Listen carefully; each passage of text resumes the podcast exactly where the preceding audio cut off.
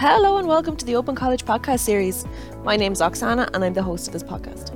On this episode, we have Dr. Caroline West and we'll be talking about all things to do with sex education. So, without further delays, here is Caroline and what she had to say. My name is Dr. Caroline West, and I am many things. I'm a sex educator, a sex columnist with the Irish Independent. I teach um, on various courses about research methods, um, as well as doing sex education as well. And I write in the media about sex and sex education and consent, all those kind of things. So basically, anything kind of sex related, you'll you kind of find me popping up on there somewhere amazing. Do you know what I love though? I love that you have doctor in front of your name. When I was younger, that was like I wanted to get there, but I was like, mm, bit hard. We're not getting there. We'll just. It, it was this. a lot of work. oh, I'd say so. A PhD. Like, how many years did it take you to complete your PhD? I did mine part time because uh, I needed to work as well because oh, yeah, that's life. Um, yeah. So it, it, took five years, which isn't bad because full time was four. So I was like, oh, I might as well have a bit of a life as well and, and just take the extra year and do it. So um, that was fine. And that was my PhD was on um, women's experiences working in the American porn industry. So that was okay. a whole weird and wonderful world to dive into for a few years anyway as well. Yeah, no, that's that's interesting. It's one of those. Um, I don't know, can I even say it's a tab- taboo kind of topic? But it yeah. is very interesting when you get into it. A little bit, yeah, yeah, and it, it's fascinating because it wasn't salacious at all. But I think like porn is a really great thing for looking at so many aspects of society. So we can look mm-hmm. at things like feminism, gender, history, communication, visual media, um, business, you know, how people can be like hustlers, self employed, mm. um, power dynamics. There's so much to it. So once people get past the, oh my God, it's porn part, there's actually yeah. like so much material in there. Like I used it to look at stigma and violence. And, and so that was a really mm. interesting area um, to really look at. So I think, yeah, it's, it's fascinating. And, and that's the joy of studying sex as well, that like as soon as you think you know it all, you absolutely don't. And something else weird and wonderful comes up and you're like, wow, people are into that. And it's like, yeah, there's what is it, eight billion people in the world, so there's eight billion different ways to get off, and it's like, yeah, mm-hmm. people do so in many many strange ways, and it's kind of well, fun fun area. whatever whatever they're into. Yeah. Um, now, for everybody listening, don't be alarmed. We're not going to be talking about porn or anything like that. yeah. Caroline's on to discuss sex education in schools with us. Um, so I suppose the first thing I kind of want to ask about that is um, how was sex education introduced into schools? Because obviously Ireland is Catholic and we were strictly run by the church for quite a long time. So how did that get um, introduced and I suppose a bit of a background about it?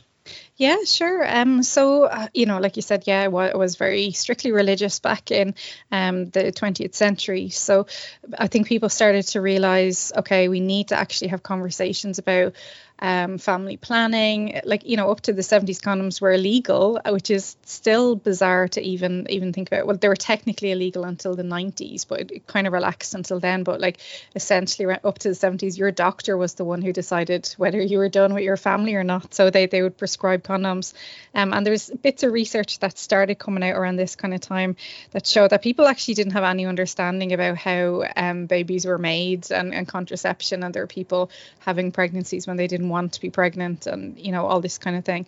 Um, so there was starting to be that public conversation about actually we need to like let people know what's going on with their bodies and how they can protect themselves.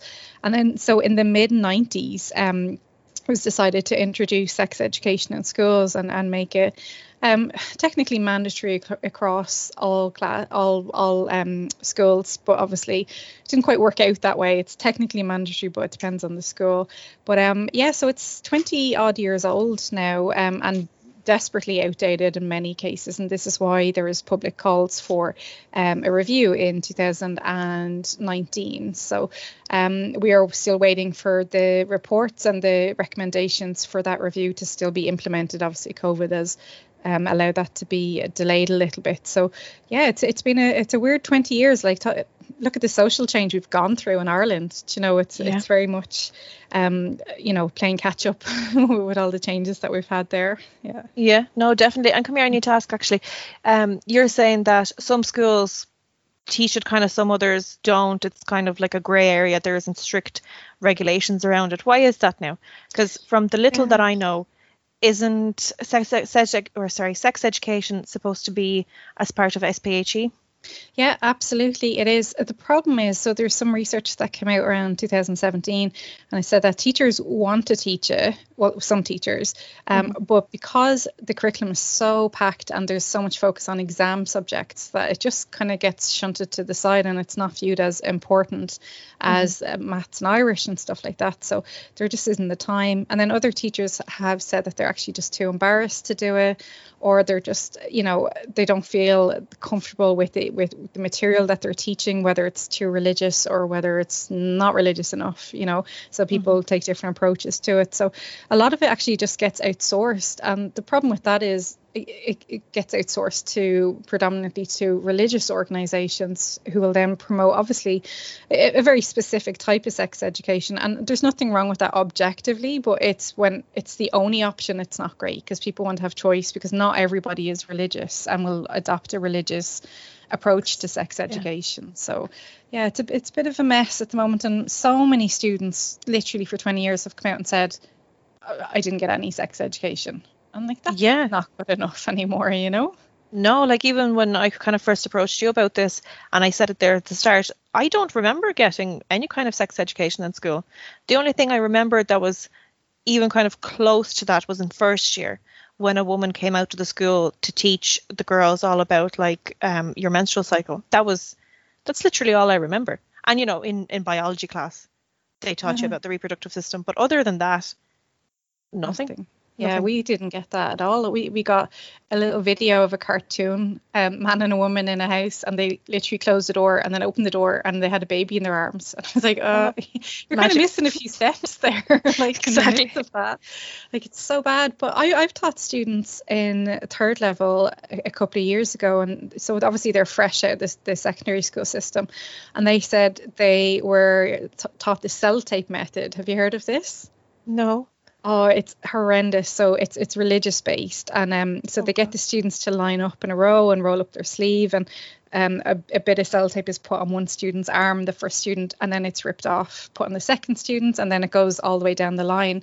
And then the moral of it is that that Sellotape is your virginity. So at the end of being in, you know, interacting with lots of people, it's used up, it's gunky, it's dirty, it's no longer fit for purpose, and it's painful to rip it all oh. off. And it's like, that's not sex education. That's that's just, horrific. That's shame. Yeah. That's shaming you, basically. Absolutely. Kind of. And it doesn't work. Like that's like every single place around the world that has sex education. That's essentially don't have sex. You'll you'll you know your bitch like will turn green girls. and you'll die. Yeah, like yeah, it doesn't like your Mean Girls quote.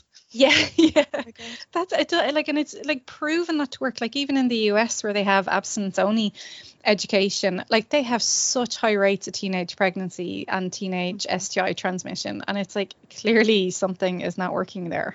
Oh, absolutely. And when it comes to just going to loop it back a bit, I suppose to primary, right? So primary school education or sex education, um, you were saying that teachers kind of don't feel comfortable. They don't, you know, one reason or another, they don't teach it. What's the kind of, I suppose, the communication coming from parents? How do they feel about all this? I know everybody would be on a different yeah. opinion, obviously there seems to be mixed approaches to it. I mean, some people are absolutely opposed to any form of sex education coming into the school, and they mm-hmm. say, like, you know, look, we'll teach that at home. And then there's others who are like, I don't have the skills to teach this. I would like the te- the schools to teach it. Or some people are like, okay, let's do. We can do both. I can teach and you can teach at the same time.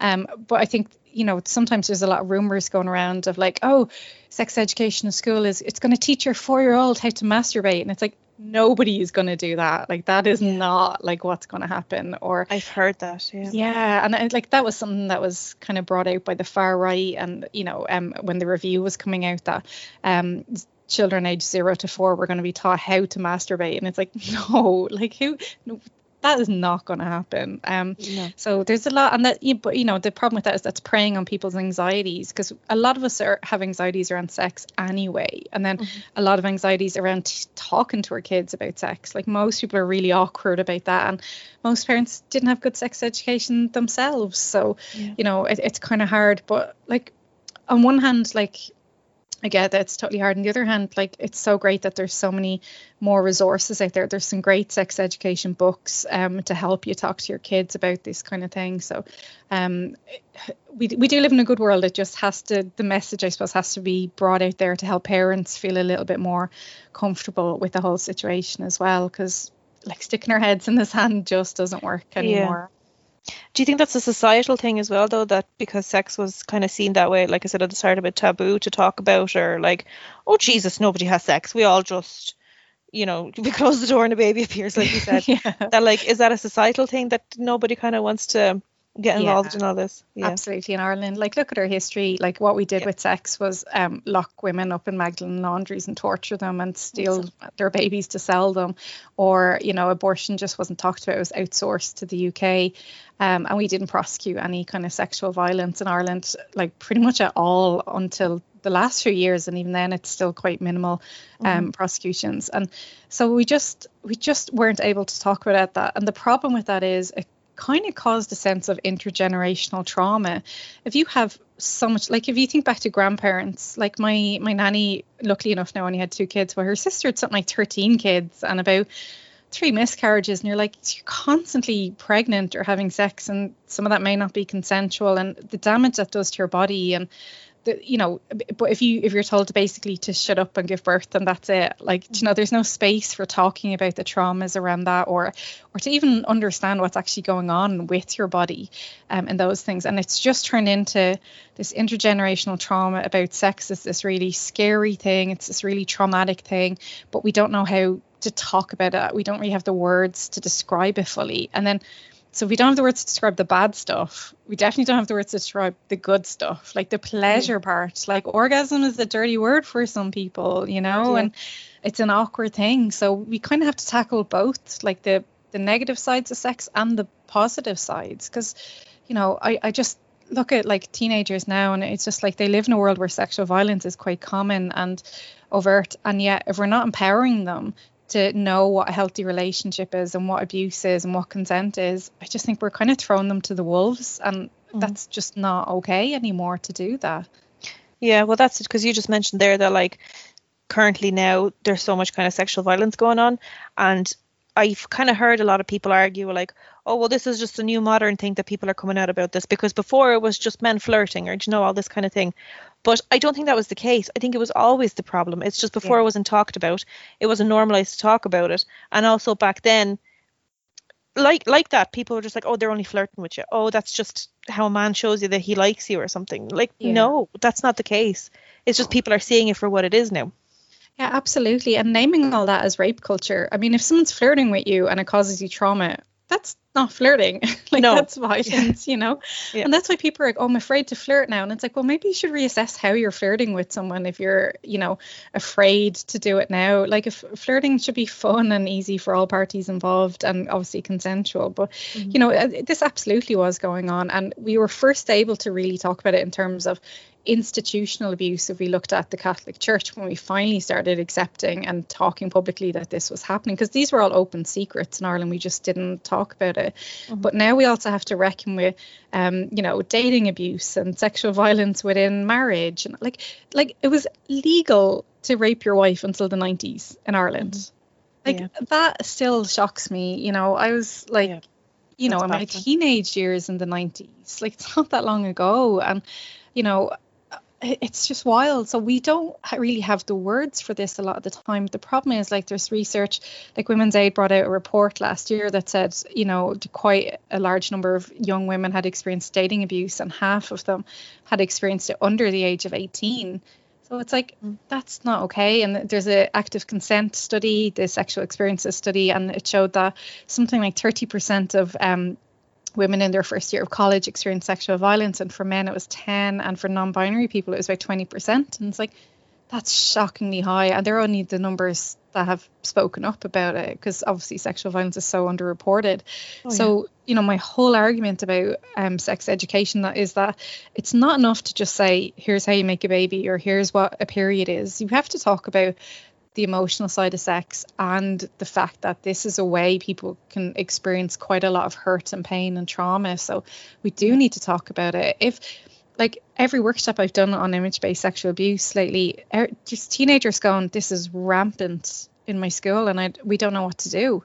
And it's like, mm-hmm. this is like 16 year olds having their nudes shared without their consent. Like it's yeah absolutely horrific. So we need to, like, that's, it's very uncomfortable to think we have to talk to 15 year olds about sexual violence and consent but like we do and they're crying out for it like they want this conversation but they need people who are trained and objective and not going to come at it from a very shaming way of well just don't have sex like yeah. you know that that that doesn't work. People have sex because it's fun, you know, and not because they're trying to make a baby and stuff. Like people have sex because it feels good. Mm-hmm. So they're going to be doing that as, as a teenager, whether we like it or not you know that's that's nature of life that's what people do yeah well, that's it or you can close your eyes to it but like it's still happening whether yeah. you like to admit it or not Absolutely. so then when it comes to the sex education and it'll start in primary school i suppose how is it taught now and what would you say or how would you think it should be taught in comparison so yeah. I mean, obviously, take the religion out of it. Mm. Is it should be should it be more scientific? Should it be more from like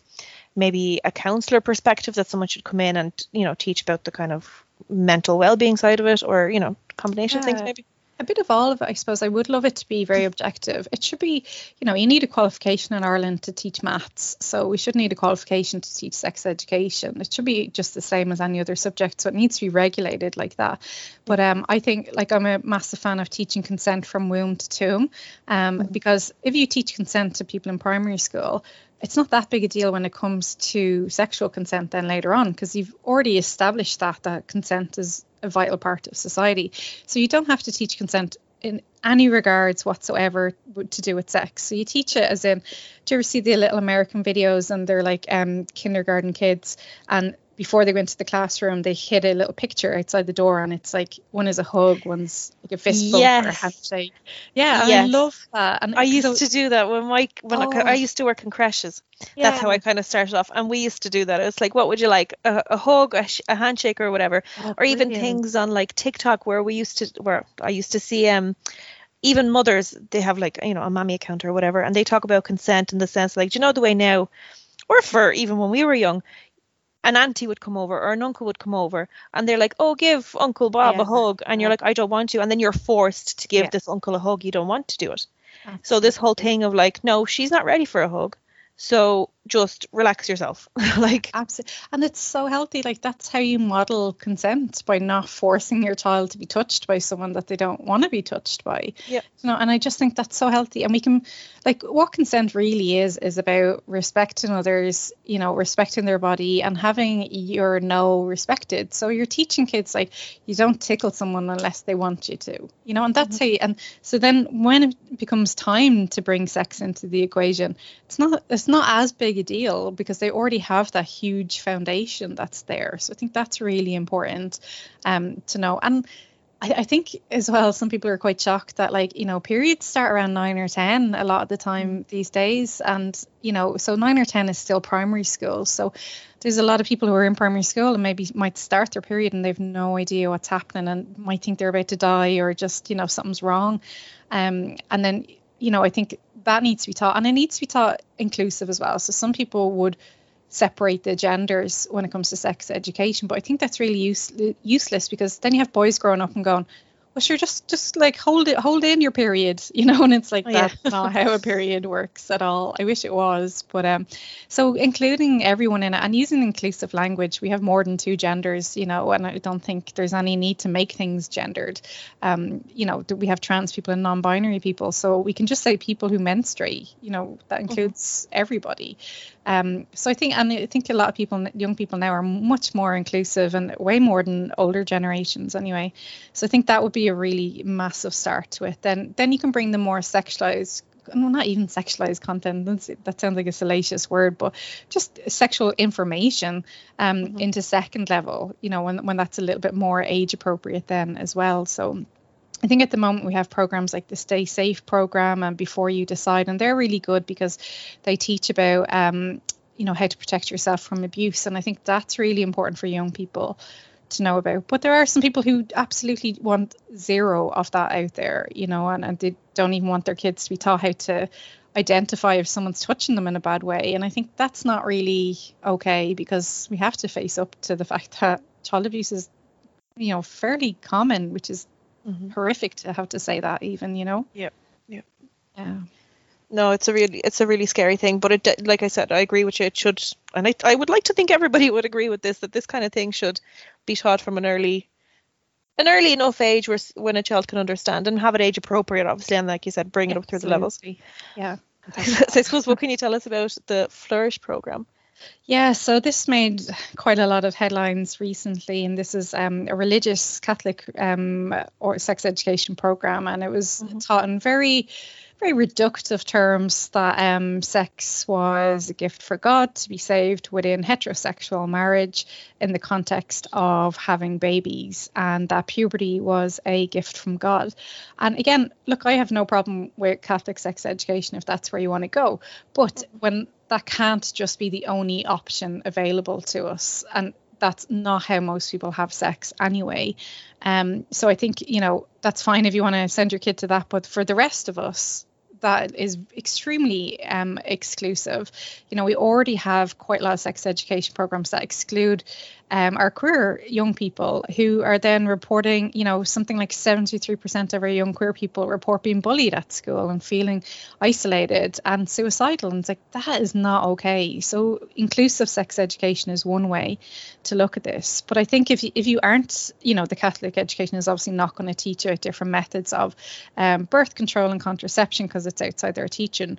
But again, like do we want we look we recognize young people are going to have sex. Do we want them to also be getting stis unnecessarily or teenage pregnancy unnecessarily? No. So then we need to empower them when it comes to sex education and you know making the right choices for their body. And i think that's really really important to do. So i just think they didn't read the room very well of knowing that like you know we really want modern sex education. There's been a lot of calls for for a long time and the ncca review will show that you know we need to have more um, modern objective inclusive and fact-based sex education instead of a religious viewpoint. You know it, it just doesn't work for the 21st century that we live in now.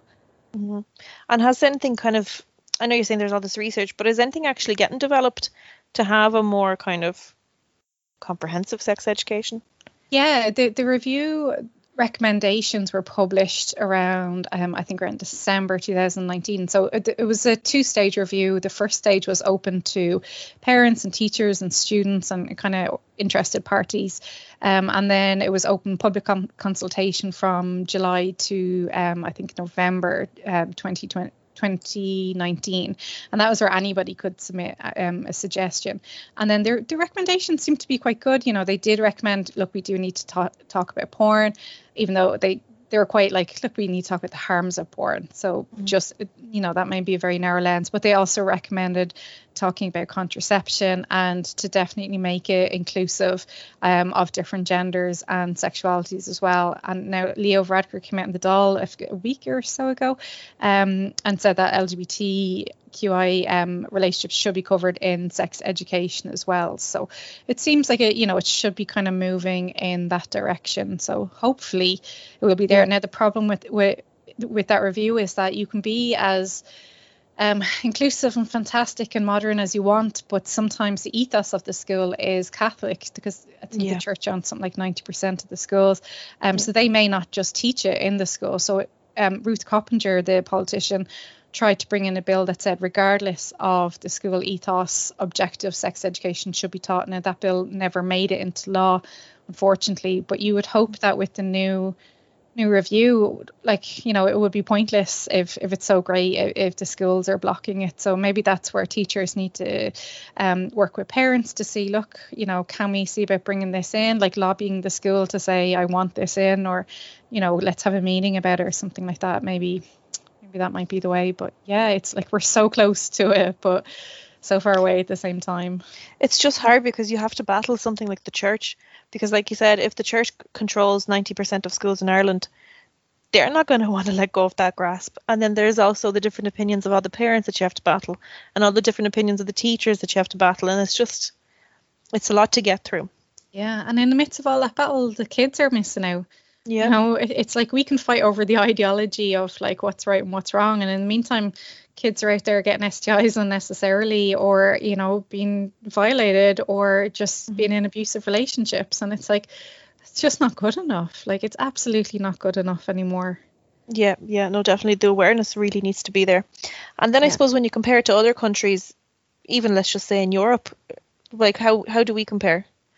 Uh, pretty badly um, to, yeah. to, some places. Um, the UK are kind of reviewing their sex education at the moment in some places, um, but Sweden and the Netherlands seem to be quite progressive. You know, they're very inclusive, um, very objective as well. So they they seem to have quite quite good approaches um, to things. Um, I think the Germans are kind of not not the worst, but not the bad. They'd be kind of in the middle, I suppose. But um, yeah, we we would kind of be like very bottom. Some students are coming out saying they got no sex education, so you know there's not much to compare to if it's a zero you know percent on that so yeah. but you know like there is research you know to say that when there are places around the world where there is comprehensive sex education and that includes things like com- contraception and consent and things like that that the age of for sexual activity goes up. So, you know, people don't have teenage sex anymore.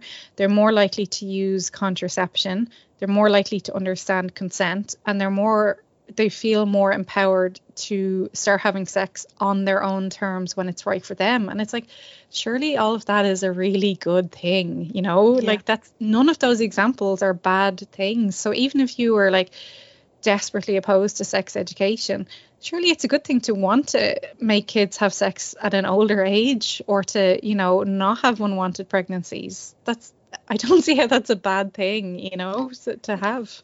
No, it's absolutely not. But I suppose it's kind of hard to battle with, with people and how, I suppose, their moral compass and how they were brought up yeah. again by an even older generation than us. So if they think whatever way they were brought up is correct and oh sure look I turned out well and you know all this kind of thing that they maybe immediately think that well my kid's going to be no different and they're going to turn out fine. But again you have to think about how like the world is changing. Like just because you were fine doesn't mean that the same will apply to your child. Hopefully it will but who says yeah, absolutely. And look, like, you know, when we were growing up and all the rest, we didn't have to deal with image based sexual abuse in schools. No. You know, what we used to call it as revenge porn. That that just wasn't a thing. Um, yeah. And we didn't have smartphones. So we weren't watching porn, uh, you know, uh, in our pockets yeah. and stuff like that. It's a very different world out there. And, you know, it's just, I just don't think we're empowering people by refusing to give them decent sex education now because you can't rely on parents because like we said parents didn't have that themselves. Um, and maybe parents who even want to you know it's they mightn't have the literacy skills to to look into it or um, language skills. You know we have lots of parents here whose English isn't their first language things like this. So it, it's you know it's a complicated area. So I think treating people with compassion and um, kindness and recognizing this is a very anxiety ridden area for most people i think is like you know the key to start i think mm-hmm. and what about then so obviously this is going to be like everyone's going to have different opinions of it but what about say to the parents who do want their children to have to get a sex education and they're just not getting it in schools is there places that they can go to um I want to say like an extracurricular, but you mean like maybe like a workshop or something that's done that they can do it separately outside of school. Yeah, there are some. Um, there's an amazing um, sex educator called Sarah Sproul, and she teaches sex education in schools, but she also helps parents.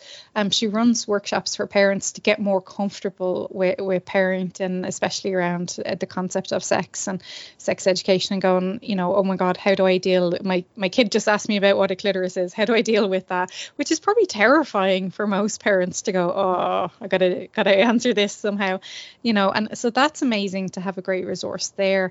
Um, I think for parents as well, when it comes to things like porn, there's a website called um, thepornconversation.org, which is really great because it, it gives kind of age appropriate tips on how to talk to your kids about porn. And it's, it's very much has the message of you can't stick your head in the sand. So let's get on with it and let's learn how to deal with this. So I think that's really good. Um, you can also ask your school as well, like to bring in people like Sarah to give education um, in the school. So I think that's really important. You know, she's well used to teaching around as well. Um, there's also another woman, um, Jenny, I think her name is, and she works with Life Connections, and she they teach um, in primary school as well.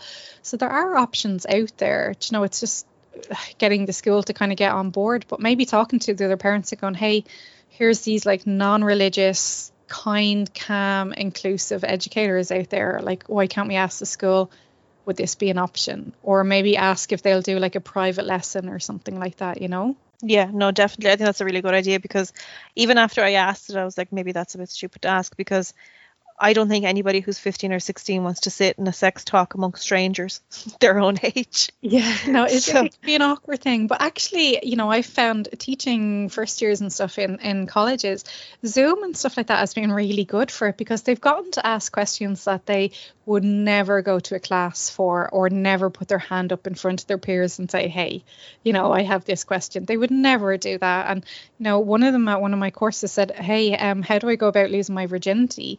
It's like they'd never ask that in, in you know, a physical class. So I think, you know, exploring the world of um, online sex education for, for young people is really, really important. And there are resources out there.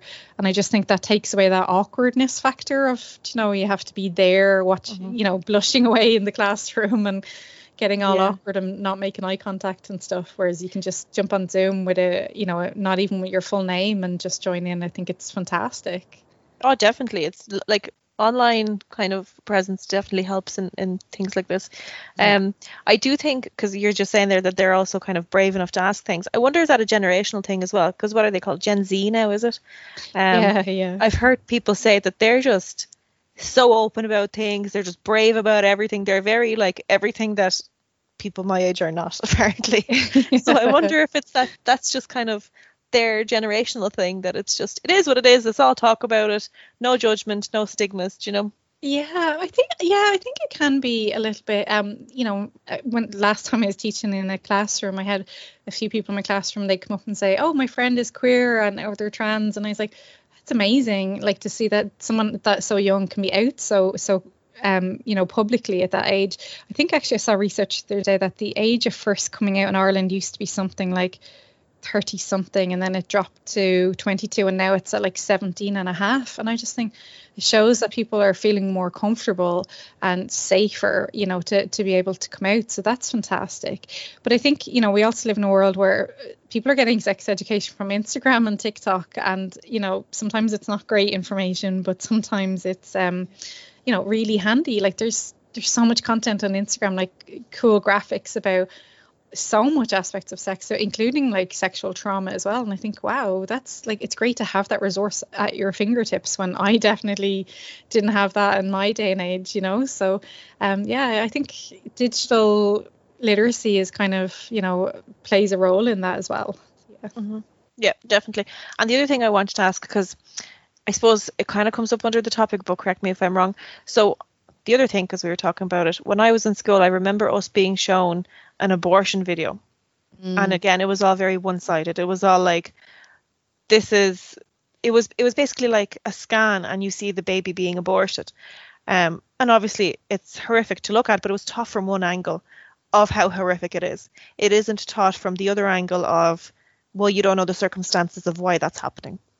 Yeah, yeah, it was very religious and it's essentially kind of brainwashing through horror. You know, like I would have yeah. said uh, we had that class as well, and we had some coming out and giving us the little pins of like kids' feet at age I don't know, six weeks or whatever or something, and we'd wear that and be like, oh, people who have abortions are monsters. And then we kind of grew up and went into the world and was like, actually, it's a bit more complicated um, mm. than that, and there's so many reasons why people get abortions, and it just was never thought about from that perspective. So this is why you know this you know, I would identify as pro choice, but I understand that a lot of people are anti abortion, and that's none of my business. The same way being pro choice is none of their business. You know, it's mm. literally no one else's business apart from the person who's having the abortion um, for all their reasons. So, but I think we don't understand that unless we hear about it and we learn about other perspectives and learn things in a very objective way. So, you mm-hmm. know, it's it's it's not a great way to just teach things from one side of, of things. So yeah, you know. that's true. And I think and maybe sorry, go on. Oh, go on ahead. I was going to say it's one of those topics that I feel maybe sometimes people won't fully have a formed opinion of it until, God forbid, they somehow experience it either themselves or through somebody close to them. Absolutely. Yeah, absolutely. Or, or you know, um, even I remember during repeal, Tara Flynn had a great um, play on, and she talked about her abortion. And you know, you just look at the crowd, and like half the women are crying in the crowd because they're all just relating to it, and you know, yeah. things like that. And it's just like stuff like this is all really common but we just we just didn't talk about it sometimes. And i remember i canvassed for repeal and i knocked on this old lady's door and she's like which side are you on? And i was like oh i'm for for repeal. You know i want you to vote yes. And um and she just kind of held my hand and just looked at me and she got her eyes kind of got a bit wet and she's like she just held my hand and said thank you. I was like, oh, geez, that's some stories behind that, you know, and it was just, it was very, very difficult um, for a lot of it, but it just shows you how nuanced sex and the body is and, and our relationships with, with those topics. And um, I think just treating people with kindness, compassion. No one's a monster for having sex, and no one's a monster for wearing a condom, you know, all these kind of mm. things. And which would have been very shameful in Irish society as well. Um, like the fact that you couldn't even get condoms was just wild. Like, you know, it's just yeah, absolutely shocking. But um, yeah, it just it just shows you like we haven't we have come very far, but on the same stage we still haven't because once we get that piece of good sex education in then i think we we start empowering a lot of people. But when we're at the stage now where we have like quite a large volume of first years going into college and they've either already experienced sexual abuse or they're going to experience in their first year that's absolutely not okay. You know and like even bigger than that um you know, I wrote an article the other week for the Examiner on how sex education can change the world. And it's true because, you know, I've worked seven years in refuges and they're just full constantly. And it's people who you know hadn't maybe learnt about what a healthy relationship was didn't spot the signs you know of what what abuse was um all this kind of thing or were subject to stigma from fam- family or friends who didn't understand what domestic violence was. So then they end up in a refuge because people are like oh we don't believe you or oh should just go back to your husband or whatever happens to be. And it's like if we can actually teach people at a really young age what healthy relationships are we really empower them. And then maybe maybe down the line we don't need any refuges, you know, because people treat each other with kindness and respect. But we might have a long way to go on that aspect. But it, it is, it's sex education isn't just insert penis and vagina. It's all about yeah. the spiritual side and the emotional side and even the political side. You know, if if the law isn't letting you marry your your partner or access contraception, sex is a political um activity then as well. So I think there's there's a lot to understand the holistic nature when it comes to sex. Oh, definitely. It covers so many things because even here, I'm I'm looking at the notes we have for this podcast, and it's all obviously just sex education in schools. But the more we talk about it, I'm like, my God, it's not. You can't just talk about that without bringing so many other things in, because it's not just how it's taught; it's why it's taught a certain way. And then, like you said, it's the political, it's the religious, it's everything comes into it. Um, it's a such a huge, massive area. It could go on and on. Um, I suppose we don't have the time to go on and on. um, so the last thing I wanted to ask you is, um, is there anything maybe that I haven't asked, or anything that should be noted in this for people to take away? Oh, um, how long have you got? Um, like you said, there's so much to it. I suppose. I suppose. Um, if this is something an area that you're interested in, first of all, you know, recognize that you know, as Irish people, we do have that intergenerational trauma and silence around sex. So it's okay to be anxious and messed up and not have the words around sex. That's all completely normal, unfortunately, in our society. Um, but I think if you want to get help for your young people um, that are in your lives, you know, there's tons of great books out there now that are inclusive, really, really modern, non judgmental, absolutely fantastic. Um, like I mentioned before, there's Sarah who, who will support you and support your young person as well.